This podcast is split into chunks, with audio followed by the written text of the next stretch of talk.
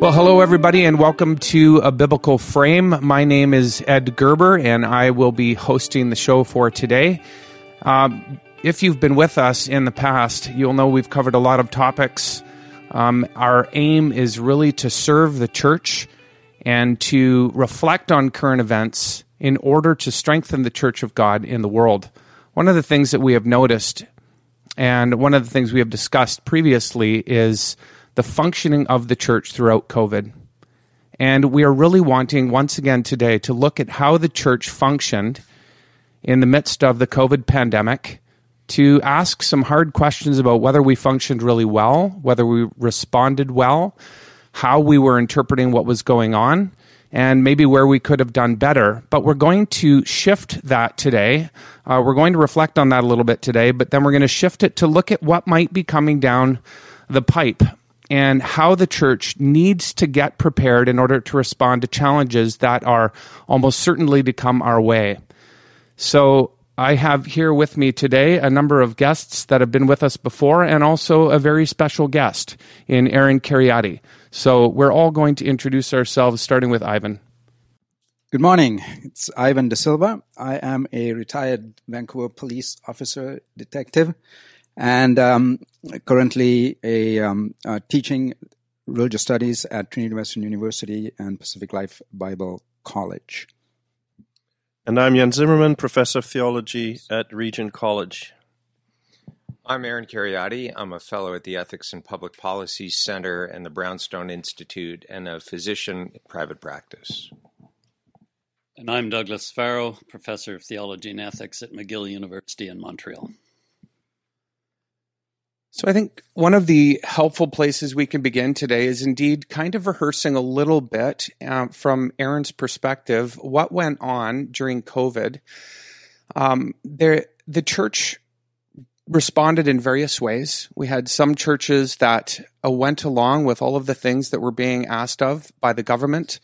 Others uh, resisted shutting down, resisted not meeting together, resisted mask mandates and and all the like of that.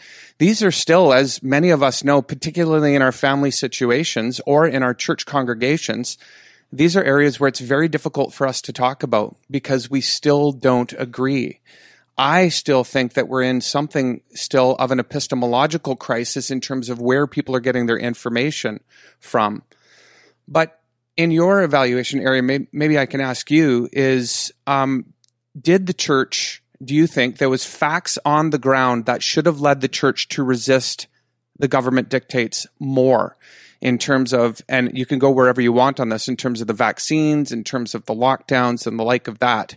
Um, because I, I think the question I want to get to ultimately is was the church prepared to face what came our way? And, uh, then we can move and ask the question how do we become more prepared if something like this is going to come our way in the future, which invariably it probably will. Right. Well, with many of our policies in 2020, there are actually very few people now that will defend some of the key policies in 2020. It's almost impossible to find someone who would defend school closures. So, insofar as our churches had affiliations with private schools and close their own affiliated schools. I, think we should widely regard that now as a mistake, not only a mistake, but something that was actually very harmful to children. Likewise, it's becoming much more difficult to find anyone who would defend the prolonged lockdowns of 2020, the stay at home orders. And really, by April of 2020, there were two key empirical facts the two most important epidemiological facts about COVID that were well known and replicated. And even though they weren't being sort of proclaimed from the rooftops, this was information that was widely available. And the first of those two key facts was the infection fatality rate, which was 0.2%, not the terrifying 3.5 to 4% initially proclaimed by the WHO. So we very quickly realized that many, many more people were infected with COVID uh, than we thought. Many of them didn't have significant symptoms or only had the mildest of symptoms, so they didn't come to clinical attention. And if you count all those people, the number of uh, people who are actually killed by COVID compared to the number of people who are infected looks quite modest. And And then breaking down that 0.2%, we also know that the vast majority of those were people over the age of 70. And that for those under the age of 50, COVID was no more deadly than any other common cold coronavirus, probably less deadly than influenza or on par with influenza. So having a response that was so disproportionate to what we would have done in the case of a, a typical flu season, having a response that was one size fits all and didn't take account of the massive age gradient, the fact that a 75 year old is at a, a 1,000 to 10,000 fold higher risk than a healthy child or adolescent or young adult. Uh, those two things should have been taken into account, even by people who didn't have scientific expertise. The church can certainly proclaim um, ignorance on the uh, on the question of science or the expertise in epidemiology or virology, but they can't claim ignorance of basic ethical principles. So, particularly when it came to policies that were clearly disproportionately impacting the poor Clearly, when it came to policies that were exclusionary and discriminatory, I'm thinking of the vaccine mandates and the vaccine passports, policies like those, which also bypassed the principle of free and informed consent, which has been a key bulwark of 20th century medical ethics and Christian bioethics. Christians, as Christians, as theologically informed citizens who have an understanding of the human person, human freedom, human dignity should have been recognizing that aside from the, the, the scientific issues at stake with these policies or the scientific debates about these policies, we had something really important to say about the fact that uh, certain individual rights, uh, certain social goods, and particularly our our mandate from our Lord to care for the poor and the marginalized, that these things were being steamrolled or set aside by these policies. And yet we've, we heard very, very little by way of objection from uh, church leaders, from pas- pastors, from priests, bishops, ministers, and so forth. It's interesting. So I I was pastoring a church at that time. I recall that Jesus says, "A house divided against itself cannot stand." And one of the challenges is that myself and my youth pastor would speak out on precisely these issues yeah. and talk about the range of collateral damage that we knew were going to happen to the young, to teenagers who were being locked up and sacrificing. And also, I, Jay Bhattacharya said very early on in his knowledge that um, the truncating or stopping of the movement of trucks and stuff like this was going to have an incredibly deleterious impact on the poor. That's right. And we've seen that starvation has gone up by, I don't know what the stats are, something like 100 million people are now starving because of the way we responded.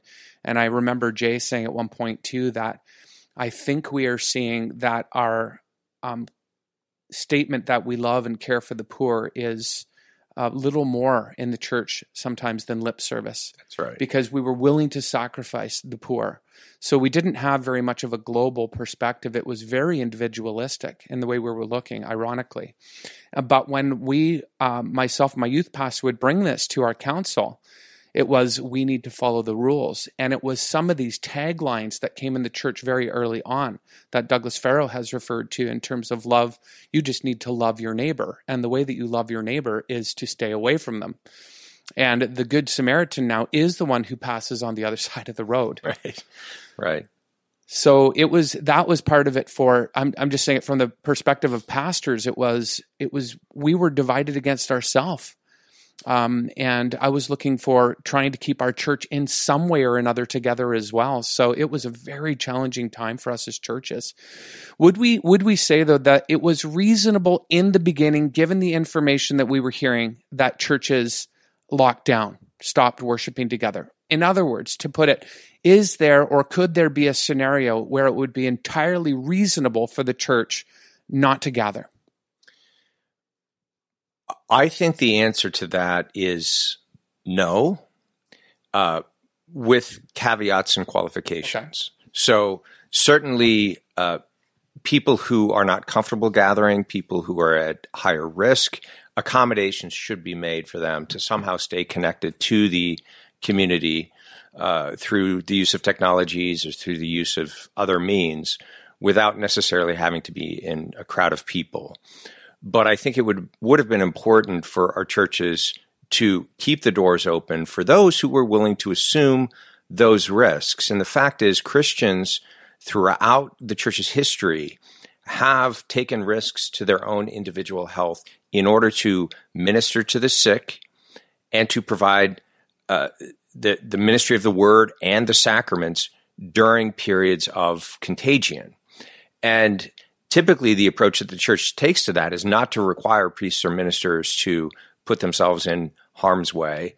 Uh, but for those who are willing to do that, those who freely and voluntarily assume those risks, uh, they're they're permitted to do so. And I think that's the approach the church should have taken. I mean, we can go back to the healing of the lep- leper in the Gospels, uh, the man who uh, walks up to our Lord and says, "If you will, you can uh, you can make me clean." Mm. And this is a man who hasn't been touched physically by another human person for as long as he's had this disease. And you know that he's craving not only the healing of his leprosy, but also the, the touch of another human being. And uh, the gospel includes that lovely detail that our Lord not only says, I will it be made clean, but he reaches out and touches him in that act of healing. And that's been an example, I think, throughout the history of the church where we see, and, and sometimes this uh, this has resulted in the sacrifice of one's life. So in my own Catholic tradition, we have Saint Damien of Molokai, who went to this island with le- lepers yeah. and lived with them for years. Eventually, contracted the disease and died. But he's held up as a model of Christian holiness or of heroic virtue for uh, for having done that. In the case of COVID, uh, again, any minister under the age of 60 would not have putting, been putting himself or right, herself right. at any significant risk the way St. Damien did. So, so, but to underline what you're saying here is let's imagine that it was as bad or even worse than the initial models were suggesting. Mm-hmm. Even in that scenario, we should have, as they say in leadership circles, we should have delegated anxiety to the individual rather well than said. delegating anxiety to a bureaucracy. Yeah above who's making decisions for everybody. Now, the one rebuttal I can imagine to this, and please others jump in whenever you want to, but the one rebuttal I can imagine to this is that those who would then gather together are going to get each other infected and then they would go out from that place and get others who were vulnerable infected. That seems to me like a reasonable uh, concern. Well, I, I think with a highly contagious respiratory virus or any other uh, contagion, the idea that any individual is responsible for infecting any other individual was problematic from the beginning. So telling children that they might kill grandma if they went and gave grandma a hug, uh, not only is this a great way to turn every single person into a potential threat to my existence, the, the ultimate tool for dividing society, but it's also per- putting a burden of guilt on individuals and a burden of responsibility on individuals to try to stop something that no individual actually has the power to stop. COVID spread to an outpost of people on Antarctica during the pandemic that had virtually no contact with the mainland. So this is an aerosolized respiratory virus and the idea that I can control my behavior in such a way that I'm never going to spread it to another human person, uh, I, I, think was folly from the beginning. One of the uh, other factors that came into play with the churches is, on the one hand, one hand, we were told this is the way you love your neighbor, but on the other hand, we were told that the church must submit to the authorities, and uh, and often Romans 13 was quoted in that context that uh, we must be subject to the governing authorities. And if the governing authorities are telling us this and telling us to stay away from each other and get vaccinated and so forth, then the church must submit. So, should we have? And how do we navigate that whole issue? Because knowing the truth in this um, instance would have meant, in uh, to put it quite frankly, disobeying government mandates. And not many churches wanted to go there. So I don't know if anybody wants to comment about that and how we navigate that. How does a church navigate that issue, obeying the authorities? If the church, in principle, doesn't have the capacity for civil disobedience, and of course, it's a prudential question when and how that should be done, but if the church in principle doesn't have the capacity for civil disobedience, and we'll cite that line from Paul's letter to the Romans to justify obedi- you know, obedience to the state uh, always and everywhere, then the church doesn't have a mission. The church doesn't have any non negotiable elements to its mandate given to it by a much higher authority than the authority of the state. And I think in, in Catholic, Protestant, Orthodox contexts, different denominational contexts, those non negotiables might look a little bit different. From my own Catholic tradition, I would argue that administering the sacraments, particularly to the sick and the dying, is one of those non negotiables that uh, my, the Catholic Church failed in not demanding access to the sick and dying in the hospital during the pandemic because we had a form of spiritual care and uh, spiritual medicine, if you will, that was actually more important than whatever uh, biological or medical interventions were being done in the hospital. And you know, for others, it may be face to face ministry of the word in certain contexts. Uh, it, it, may be uh, the administration of of other sacraments in other contexts, but e- each each church, each denomination uh, within the, the Christian church needs to, I think, examine its conscience and examine its creedal commitments and decide which of these things are, are negotiable, could we make room for at the directive of the state, and which of these things are, are non negotiable? Which of these things are we prepared to exercise civil disobedience for? And if the answer in the latter, latter category is nothing, then um, what you have there is an empty cipher. You don't have, uh, a, you know, a meaningful adherence to to the body of Christ, to the, the presence of the Holy Spirit in the world. I, I know, Douglas, you have talked about um, recently a hierarchy of goods. Maybe you could say something about a hierarchy of goods as we um, help the church reflect on what happened and how did we arrange those hierarchy of goods and uh, did we understand the goods that we were arranging yes I, I, see the the problem here that we've had as uh, threefold um, the, the first was I'm talking about our response. The problems that the state has are multiple uh, beyond that, but but the the um, the way in which many Christians responded to the the um, the narrative that was propounded and indeed pounded forth like uh, like wave after wave of of, of fear propaganda. Um, the way in which many of uh, of Christians, many Christians responded was pretty much on the same level as their neighbors. They were they were um, uh, deceived by this, and they themselves began to panic.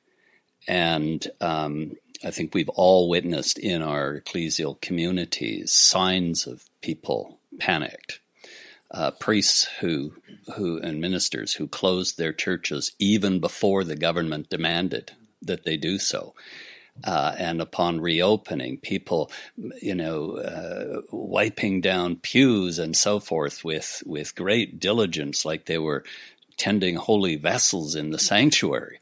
Um, even though by then we knew clearly that that this was not the way COVID spreads, um, and people um, uh, cutting off family, cutting off friends, uh, cutting off their relation to the church itself, uh, uh no longer uh, coming to to receive sacramental ministries, and so forth.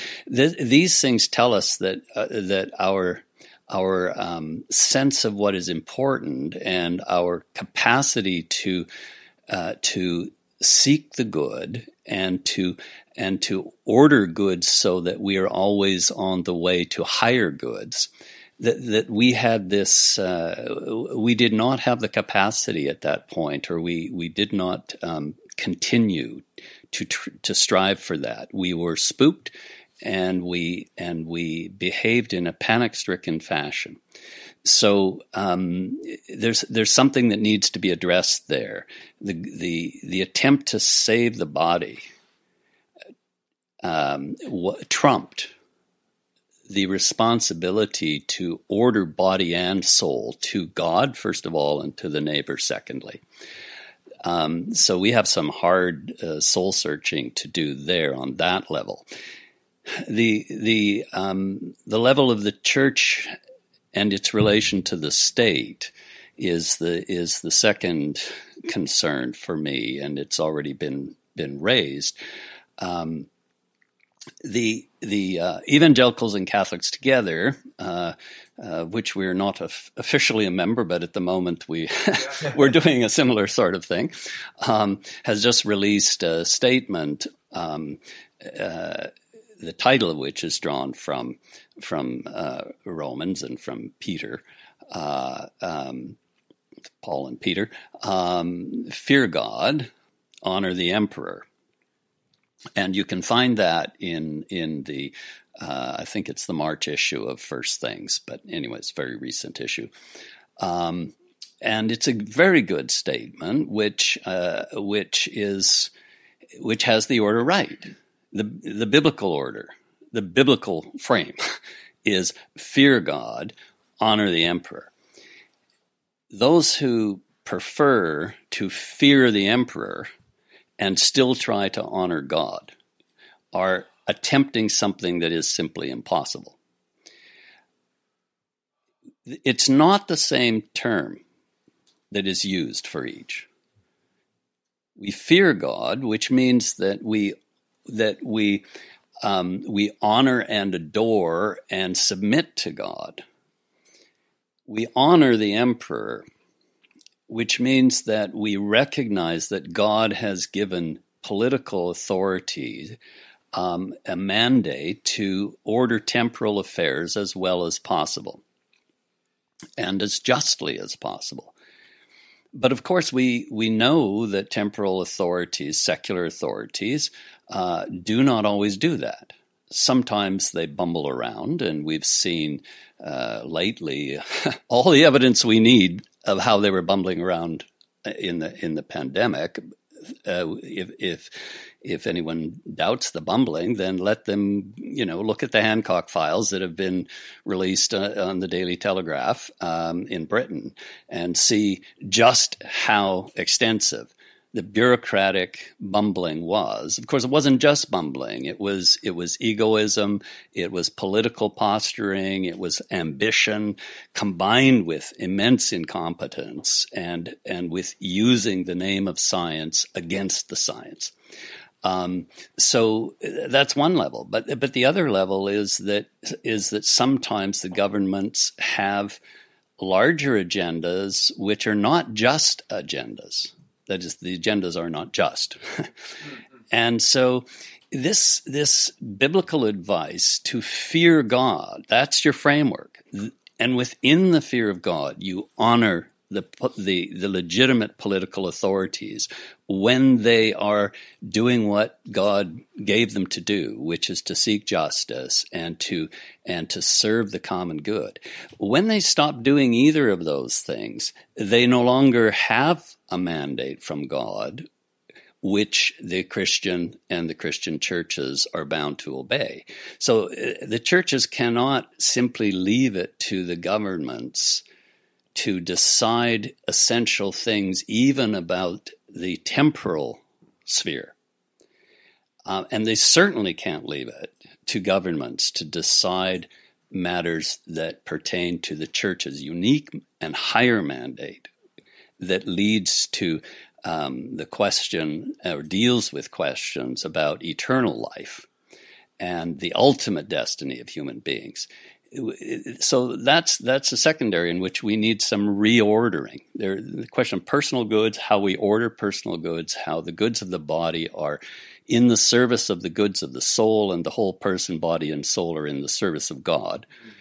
Then there's also the question of how we deal with these overlapping, the points at which the church's mandate to lead people to eternal life overlaps with and intersects with the uh, temporal or secular authority's responsibility to order temporal affairs in some reasonably just and effective fashion because it always does overlap in education, in healthcare, and so forth. There are common concerns, and the church has its mandate, the state has his, but you can't isolate those from one another altogether because there are too many areas where a decision taken about something affects both temporal ordering and what leads or does not lead to the eternal good of the human being. Then the third level is the is the gospel itself.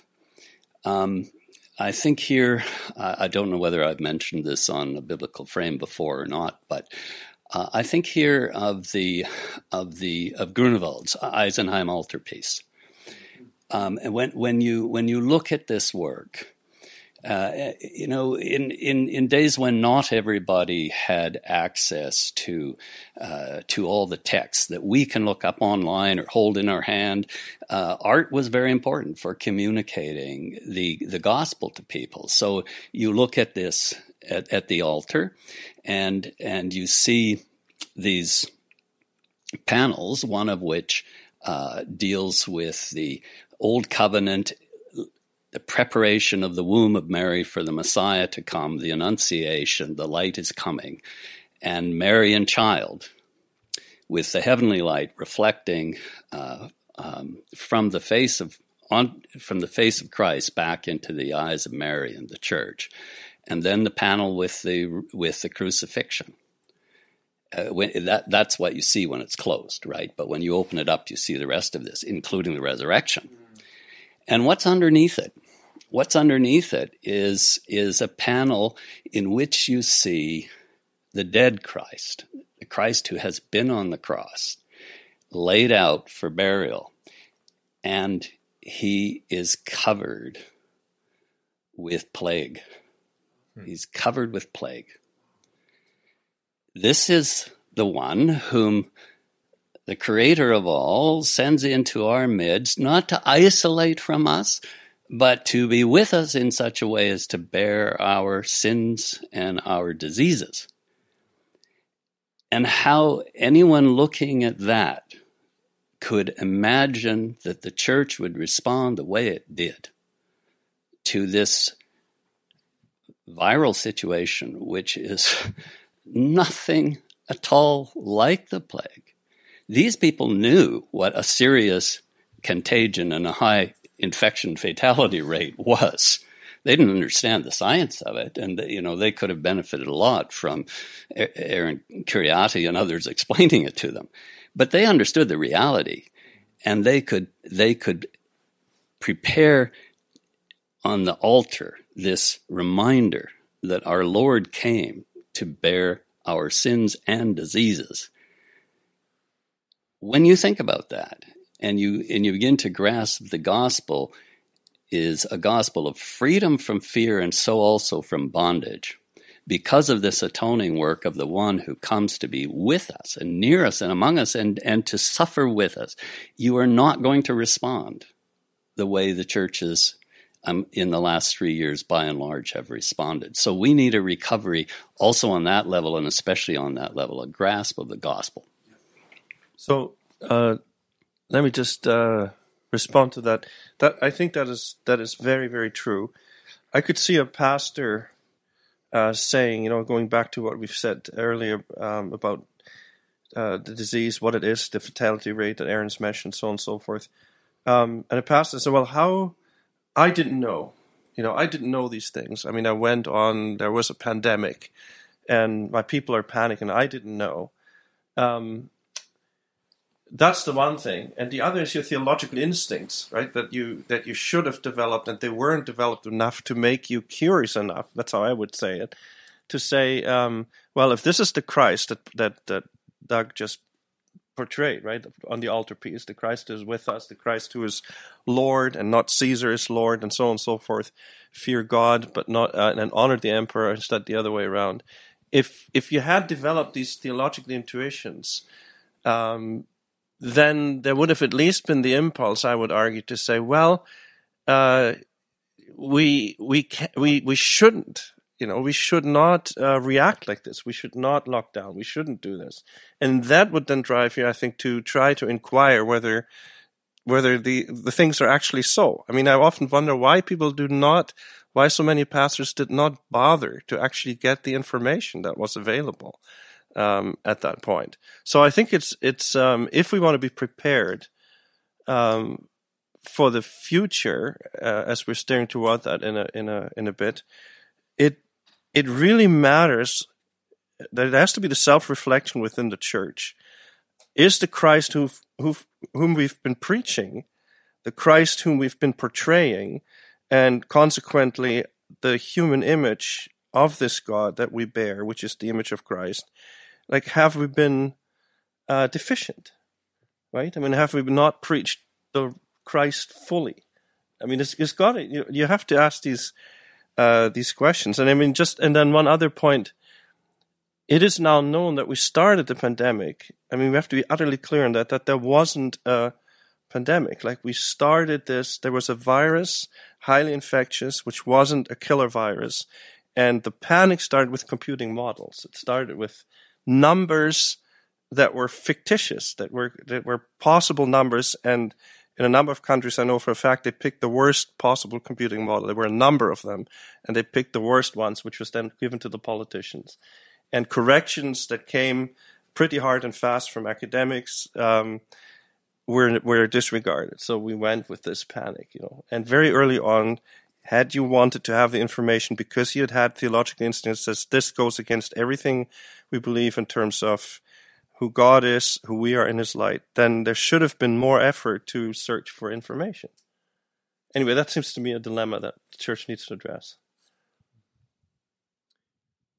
It seems to me that there were central doctrines of Christianity that were denied in practice, if not in words, by that supine, uncritical response to whatever the government was telling us to do. Uh, I think there was an implicit denial of the doctrine of original sin, the implications of which would suggest that people in power, government agencies, may frequently abuse that power, may be opportunistic in using a declared emergency in order to accrue additional powers. And if you begin following the trail on that, you see that that's exactly what happened. That economic actors and economic interests, global corporations, for example, used the pandemic as an opportunity to accrue massive wealth and to vacuum up the wealth of the working class and the middle class. So, this kind of faith and trust, unquestioning faith and trust, both in government, in world spanning global corporations, and in science and technology as the only solution to a novel problem that our society was facing. All of that suggests to me that Christians don't actually believe in the doctrine of original sin, that they, they, they believe in rationalism, which, which starts with the, the unproven denial of the doctrine of original sin and the assumption of uh, progress and salvation through science and technology and the application of our own abilities to solve each and every problem. These notions should be, uh, to, to any Christian, should be immediately recognized as a source of folly. And again, you don't have to be a scientist to uh, to understand the nature of the problem from that perspective. Yeah, and another uh, thing, just to go back to what Doug has said, you know, when when do these the, the care of the church for the eternal soul and the care of the church for the temporal goods when they overlap. Uh, so, what has happened with our understanding of the Christ who is the center of all of reality, in whom these things overlap, at least insofar as God became a human being, so that our humanity was shown perfectly in Him, and so we should care for, you know, uh, the, the, all these aspects of our, of our human flourishing that obviously are temporarily uh, exercised um, and part of the image of God. Like how how did we not see this? So do we have have we returned uh, to just my favorite example is um, uh, Dietrich Bonhoeffer, usually in the in the Nazi era, again to this kind of a faith that is more a personal piety than it is a faith that reaches out into all of the uh, of the spheres of life, and therefore, you know, takes high regard for what happens to the dignity of human with people in the old folks' homes when we have to isolate, like all these kind of things. How could we be so insensitive to that? Yeah, I wonder also if uh, another another element to the church's acquiescence here was um, not the not the fact that the church is just not and pastors are just not willing to suffer because the fact is if you did resist and uh, go with the truth in this even if you knew it you were going to face some serious consequences from the state.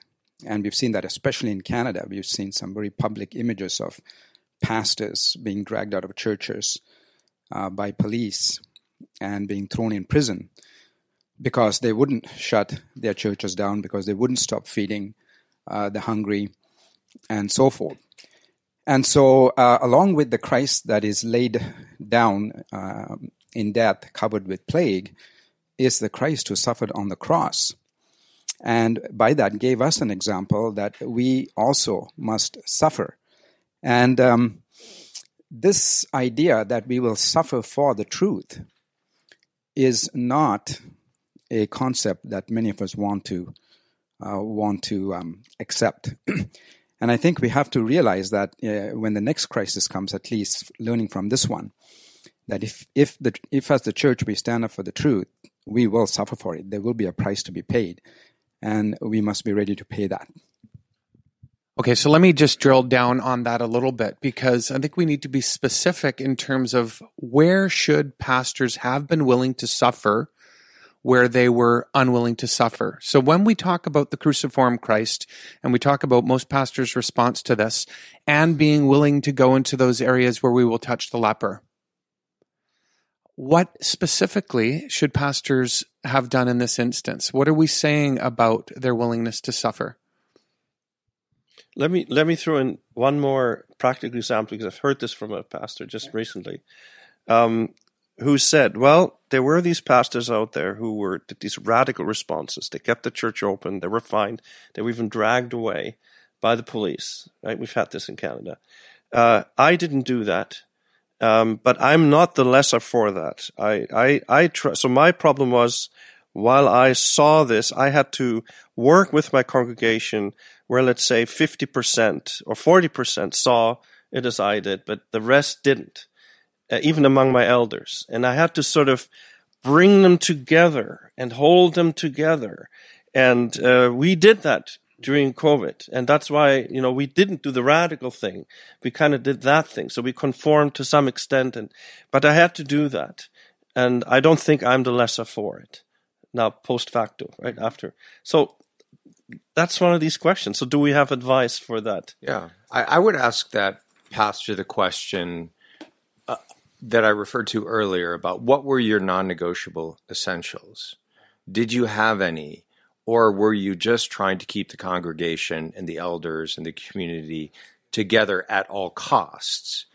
And if you, as the pastor, who ultimately have spiritual responsibility to shepherd that flock, aren't clear about what those essentials are. Okay, we can bend here, we can tweak there, but on this thing, we have to hold steadfast.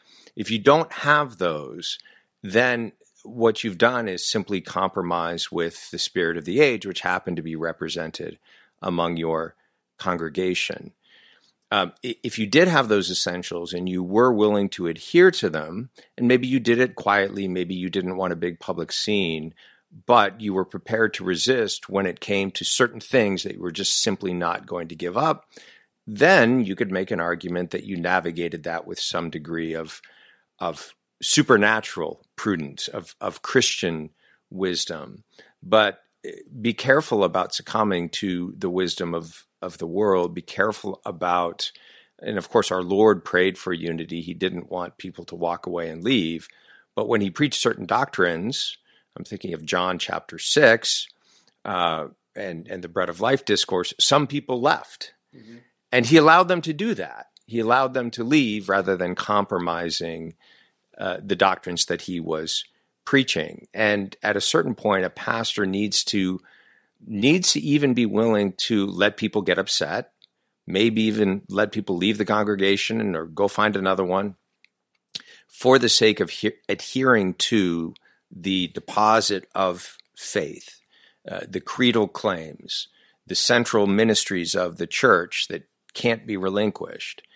And uh, so prudence can can often masquerade as cowardice. And I don't want to accuse that, that particular individual of falling into one or another of those categories. But I think uh, that that answer alone is insufficient without a, a more critical examination of conscience.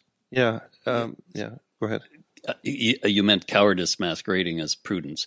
Yes, um, I'm sorry. Did I say that yeah, backwards? Yeah, yeah. um, but there's a great deal of confusion about that yes. out there, so I'm very glad you you raised it. I, I think that these past three years, I had someone uh, at the event the other night that we some of us shared in uh, uh, ask about the these you know this this what, what was God doing in all of this, and uh, we thought about that together a little bit, but one of the things I said was that that God was testing us. God was testing the churches. Um, where cowardice manifests itself as a display of of uh, putative prudence, yeah. um, we are failing the test.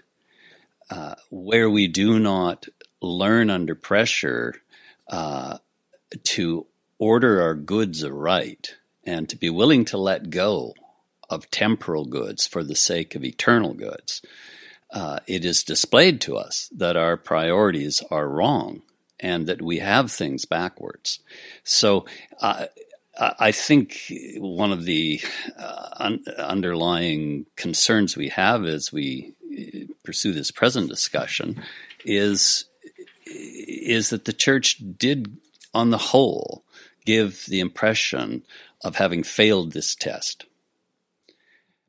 And there needs to be real um, soul searching as to how the people were not better prepared by those charged with ministry but also amongst the people, why they did not respond to, to the preparation they had been given, why the gospel was so easily set aside and the poor so easily trampled, the vulnerable so easily abandoned, friends cut off, congregations divided.